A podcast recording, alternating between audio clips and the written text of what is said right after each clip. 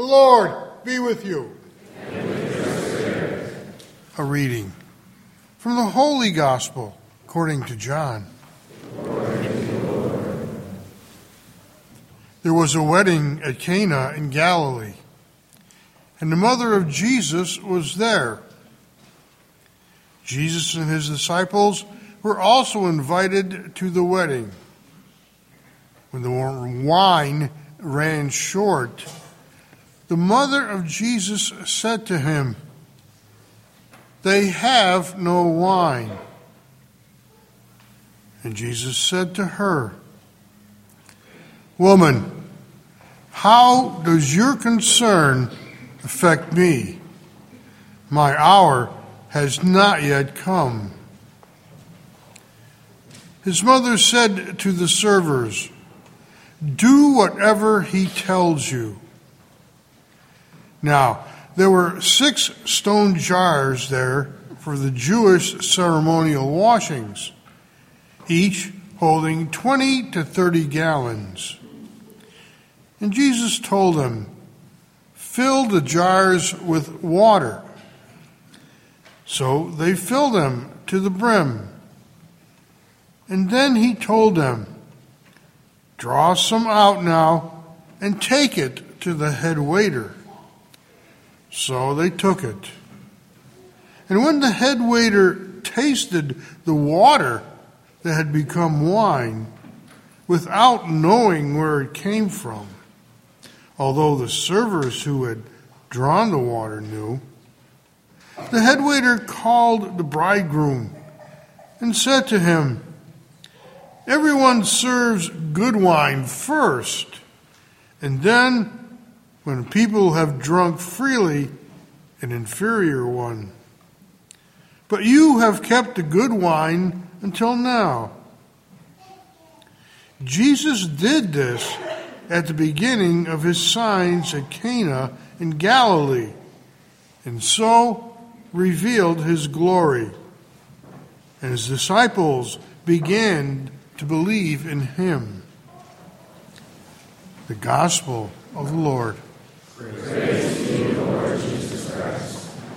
Generally speaking, it may be said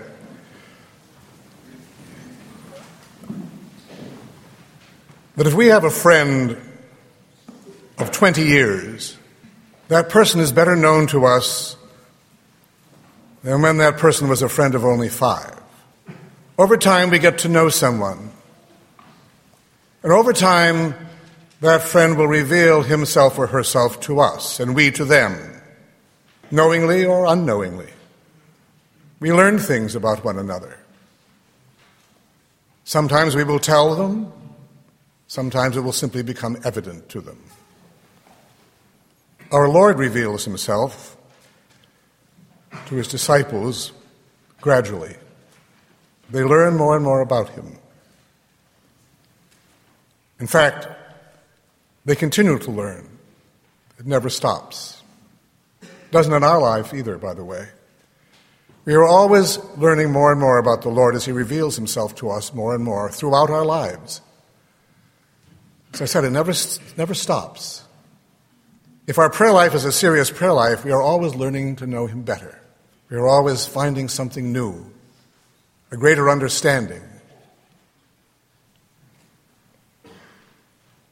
But today our Lord reveals himself in a particular way. We've seen him doing this. He revealed himself at the incarnation by becoming man. He revealed himself at his birth. He revealed himself to the Magi. At the presentation of the temple, again, we learn more about him. When he is found in the temple by the Blessed Mother and St. Joseph, we again learn more about him. And they do too. The Blessed Mother is always learning more about her son. You learn more about him, of course, at his baptism when he revealed himself publicly and proclaimed his mission as well the mission of redemption. Today he reveals himself in a unique way in power at a wedding feast, naturally, at a wedding banquet. We're part of that banquet. In the Old Testament, God was the bridegroom, Israel was the bride.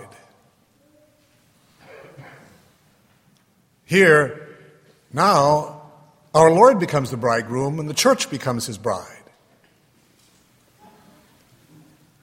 And so it's only right that this should happen at a wedding banquet, with this great symbolism of the Lord as the wedding, as the bridegroom.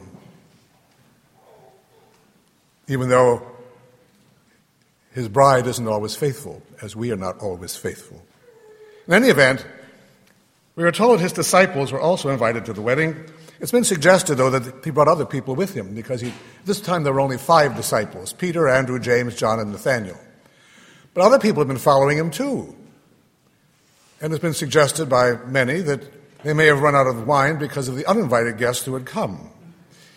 In any event, the wine runs short, which would have been a public embarrassment. Remember, weddings, Jewish weddings in those days could go on for as long as eight days, and the wine runs short. Notice who was aware of this. The wine steward says nothing, but someone is aware of it the Blessed Mother.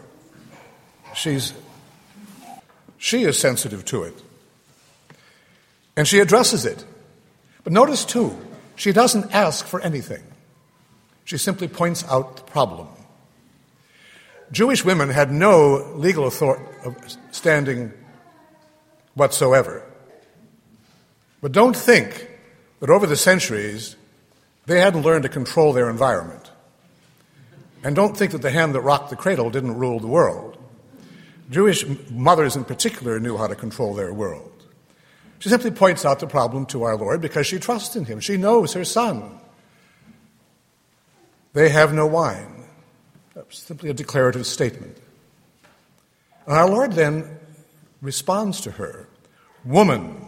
In the Gospel of St. John, the Blessed Mother is always woman, never mother, because she's the new Eve. She's Genesis. She's the woman we see crushing the serpent's head.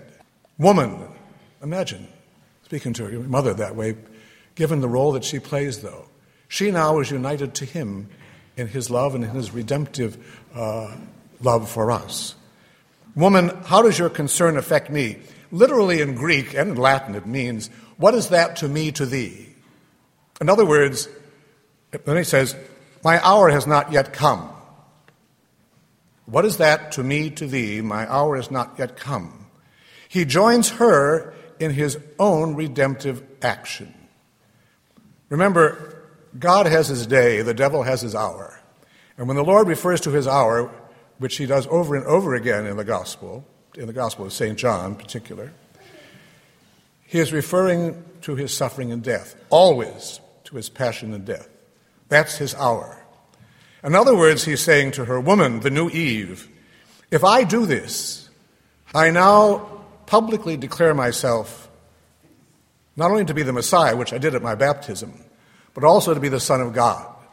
Therefore, the cross is there once again, as it was at his incarnation, his birth at the Magi, at the presentation in the temple, when a sword would pierce the Blessed Mother's heart.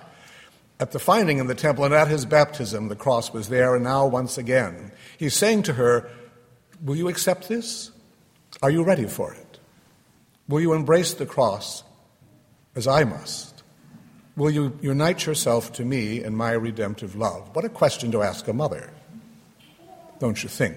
My hour has not yet come. But his mother is no ordinary individual. His mother has been part of this from the beginning, too. Without knowing exactly what it meant, she accepted all of it, and she continues to do so. Her response is not to him, she doesn't respond to the Lord but rather to the servers. Notice, in the scriptures, our Lord never changes his mind. You will not find any place in the scripture where our Lord changes his mind. No one ever talks him into anything. It almost seems, though, as this is the exception, but it isn't. The Blessed Mother isn't talking him into anything. He knows what he's going to do. But she says to the servers, not to, not to our Lord, do whatever he tells you. Those are the last words she ever speaks in Scripture. She never speaks again. Do whatever he tells you. She will be woman at the foot of the cross, but she won't speak. Our Lord will address her for the last time as woman at the foot of the cross. As he performs the work of the new Adam, she is there as the new Eve, Only He can redeem us, but she, unites, she unites herself to Him in His redemptive love. Do whatever He tells you. Did you ever notice in the appearances of our Lord, appearances of the Blessed Mother, uh, whether it be uh, at Lourdes or at Fatima or wherever it might be, those are always her words, one way or another. Do whatever he tells you. Because what is her message at Lourdes and Fatima? Repentance, prayer, penance. Those are his words. Do whatever he tells you. Those are her last, her last words to us. To do whatever he tells you. And so our Lord then tells them what to do fill the jars with water. And we are told that there are six stone water jars, each holding 20 to 30 gallons, about 120 gallons of wine. God always gives us more than we ask of Him. Uh, in this case, a great deal more than they asked of Him. And our Lord says, Fill them, and they do so. And then says, Draw some out now and take it to the head waiter. And they do, and of course, there's this great revelation. So we have the wedding banquet. And we are told that his disciples now, he revealed his glory to them, which means he reveals his glory and therefore moves one more step, actually begins to run towards the cross. His disciples began to believe in him, began. Their journey isn't finished and will not be, as ours is not either. That's why our prayer life is going to be the barometer of everything else, because insofar as we are people of prayer, to that extent we know him and we know him better every day. So, the wedding banquet. The wedding banquet, we know what it is. The multiplication of the wine, water into wine, is just another symbol, as is the, the loaves and the fish. Our Lord is doing something miraculous, but it's all only a sign of the wedding banquet and the great multiplication of Himself, the Eucharist, the giving of Himself throughout history, over and over and over again. This is only a symbol of the Eucharist, as the wedding banquet is a symbol of the Mass, and you and I are present for this banquet. Now, we enter into it except it's no, it's no, how shall I put it, ordinary miracle of just turning water into wine, uh, which is something in itself, we'll admit. But now it's the great miracle of turning bread and wine into the miracle of himself. So we are present for this event.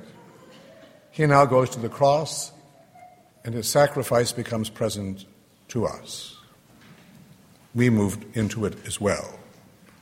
So we've learned a great deal more now about the love of God, and we enter into that love as He calls us to enter into it.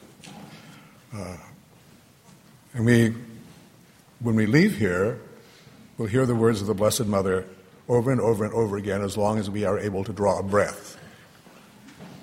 Do whatever He tells you. Let us pray. Almighty Father, we come before you as the people redeemed by the blood of your Son and trusting in your love and mercy. For the church throughout the world, her members will always respond to the will of God as it is made known to them. We pray to the Lord. Lord For all nations of the world, especially our own, if they will listen to the prophets sent to them, we pray to the Lord. Lord For those who are sick and suffering and dying, that they may know that in their sufferings they are united to Jesus Christ in his suffering. For those who are greatly tempted, for those who have lost faith, we pray to the Lord. Lord for greater respect for human life, and especially, of course, this week for life in the womb, we pray to the Lord. Lord for an increase in vocations to priesthood and the consecrated life, and those young men and women who will be unique disciples of the Lord.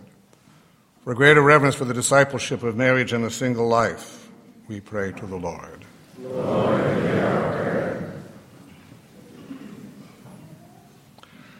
For the souls of all the faithful departed, especially our relatives, friends, and benefactors, for all who have died in the battlefield, all victims of violence, terrorism, and natural disaster, eternal rest grant unto them, O Lord.